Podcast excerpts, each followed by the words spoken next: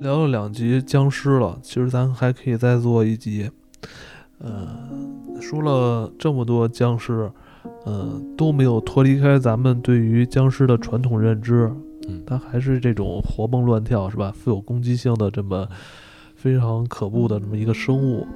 我后来我又从很多书里去找有关僵尸的记载，往更远的方向去找的话，它就不是对于咱们刚才说这些认知了，就有变化了。对，嗯，到《山海经》里边也有过僵尸的记载，比如像著名的刑天。是的。但我觉得刑天是不是也有借尸还魂的嫌疑呢？嗯，说到刑天啊，刑天神话也是咱们中国神话中非常悲壮的一段故事啊，非常动人的神话。相传刑天与天帝啊争位之后失败，天帝将他的头葬在长阳山，但刑天并没有因此而认输，他以双乳为目，以肚脐为口，手持盾牌与斧头，继续与天帝作战。啊，刑天的这种精神感染了很多人，甚至啊，陶渊明在读《山海经》这首诗这首诗里边也有写，说刑天五干戚，猛志故常在。就算死了也要推翻三座大山嘛。挺悲壮的，这可能也是最早啊描写一个僵尸类生物的一个最悲壮的一首诗了。对，但我觉得他会不会有这种，呃，他他算僵尸吗？他好像不是说，呃，将死之后，然后怎么样又去尸变什么的。但是他头没了，还富有攻击性。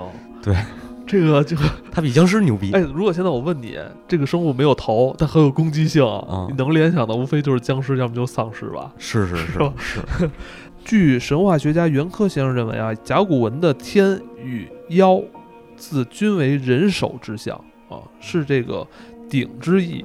刑天本就是无名之神，刑天也是断手的意思。嗯，刚说这个天跟妖，就是妖是那个逃之夭夭的那个妖，它这个天跟妖其实这两个字很本身就很很像，很像，再加上你要去说到他们这个人手之相，确实很像这个人这个上身躯干这个部位啊。嗯嗯。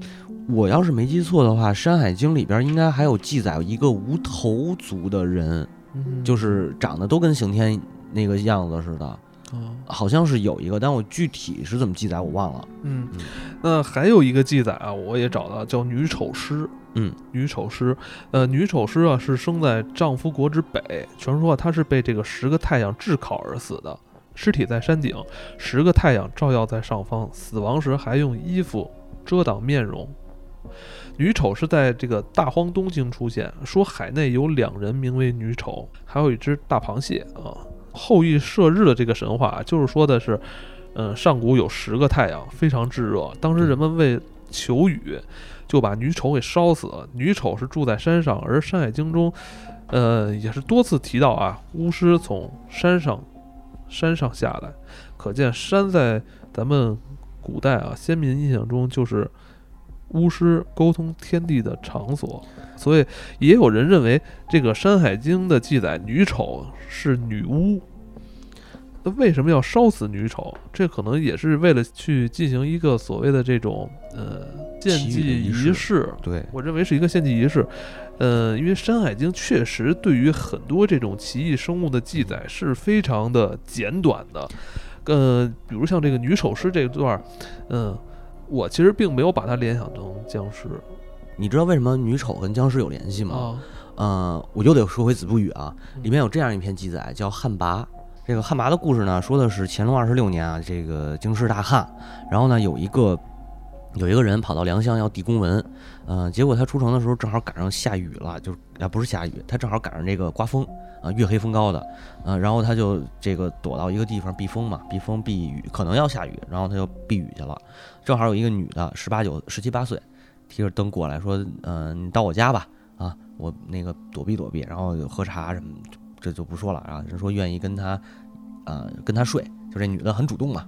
嗯然后睡完以后呢，这个呃第二天早上这个鸡叫了，然后女的赶紧披衣服起来，也不留着。这男的呢，就是梦里头就觉着有这寒露，早上起来露水，他一看躺在一个荒冢里边儿，然后赶紧牵马要走，结果他不是投文书吗？结果他投文书还呃延误了，延期了。后来就调查这个事儿，说他就把这事儿说出来了。发生一个时间错位是吗？对，等于就是过过时间，对，发生时间太长，不是一一一宿一夜哈。可能不是，可能不是。然后呃，就回到他正好去这个官府嘛，然后问这个事儿，说有一姓张的女的，嗯，这个没嫁人就跟别人通奸，被人发现了，又羞又愧的，然后自杀了。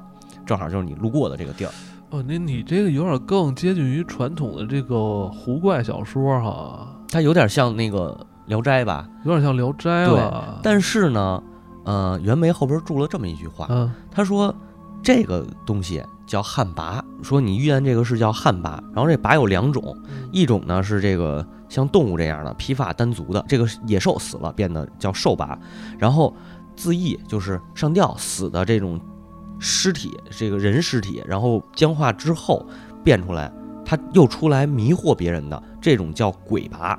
如果你把这个鬼魃捉到以后，焚烧了它，就可以祈雨。嗯，嗯，这个我觉得应该是袁枚根据《山海经》的记载以及更多民间传说，自己可能重新演绎了吧。对，关于汉这个拔的故事吧，其实嗯。有很多地方就是记载这个，并且有一些研究，嗯。呃，也有提说汉这个拔最早就是《山海经》里边所谓的女拔，对嗯。但女拔的记载，他说是这个穿青衣，是嗯。皇帝的这个名，他的名字叫皇帝女娃。哎，对，这个原文《山海经》啊，其实很短啊。呃，有系昆之山者，有共工之台，射者不敢北乡。有人衣青衣，名曰皇帝女娃。就是说呢，有一座山叫细昆山，上面有个共工台，射箭的人因为畏惧共工的威灵而不敢朝台所在的方向射箭。共工台上住着一个穿青衣服的女神，名作皇帝女魃。据说啊，就是呃，这这个蚩尤和皇帝大战啊，皇帝派应龙在冀州的野外进攻，应龙积蓄着大水，呃，蚩尤派风伯雨师降下风雨，使得这个应龙积水无用。皇帝又派来了女魃，大雨立刻就停止了。最终啊，皇帝战胜了蚩尤，但女魃并没有返回天界，而是留在了人间。她所到之处啊，哪里就会发现旱灾。这个女魃没返回天界，是因为她这个阻，她就是她阻止大雨的时候，呃，把法力消耗的有点大了，就是没法回去了。嗯，她可能需要在人间再寄养个几千年，是是吧？是，嗯，而且说那个女魃因为是带来大旱，所以人们又称她为旱魃。据说是没有头发，《神异经》啊，更可能更是更早的一本书里边，《神异经》还记载了古时候驱逐旱魃的习俗，就是说这个魃长得像人，但只有三尺高，眼睛在头顶，啊，行走如飞，真够吓人的。对，见到他的人把他拖进这个茅厕中，旱灾就会停止。有这个有这个说法，我这是一个茅厕神吧？不是不是，他是这样，就是这个这个驱旱啊，就是祈雨的这种习俗，其实挺恐怖的。嗯呃，先秦时期就是有这种就有这种祈雨的这个风俗在里边儿。当时其实我是觉得，如果合到《山海经》的记载里边儿，女魃可能不太像是这种旱魃所谓的这个指的这个形象，嗯反而你刚才说的女丑，我觉得更接近。是吗？对，因为女丑她还没有参透女丑如何跟僵尸更接近。对，呃，这个可能跟僵尸有点远啊，嗯但是女丑她象征的是那个旱嘛，旱灾，然后女魃只是因为她止住了暴雨，但这两个形象会不会在后期民间传说当中，两个形象又重合了？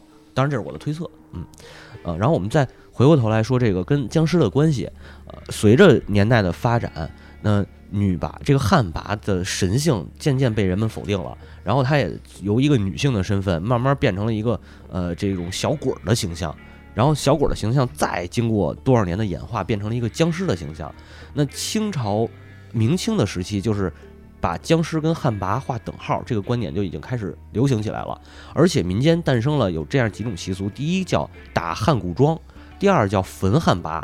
打汉古桩呢，是明史里边有这个记载，呃，是遇到干旱的时候，人们就把这个墓葬里的这个墓冢里头新做的这种坟，把它给刨开，把尸体拉出来，然后把这个肢体就是给弄弄弄嗯残了嘛。嗯弄残以后，呃，拿那个鞭子或者拿棍子什么打，这叫打汉古装。嗯呃，当时明朝的这个这个官方啊也下令禁止，但是禁不住，禁不掉，这还是呃风气还是挺流行的。呃，到这个清代的时候，民间也盛行这种方法，但是呢，已经从打汉古状变成了一个焚烧这个呃死人的尸骨的，就叫焚汉魃。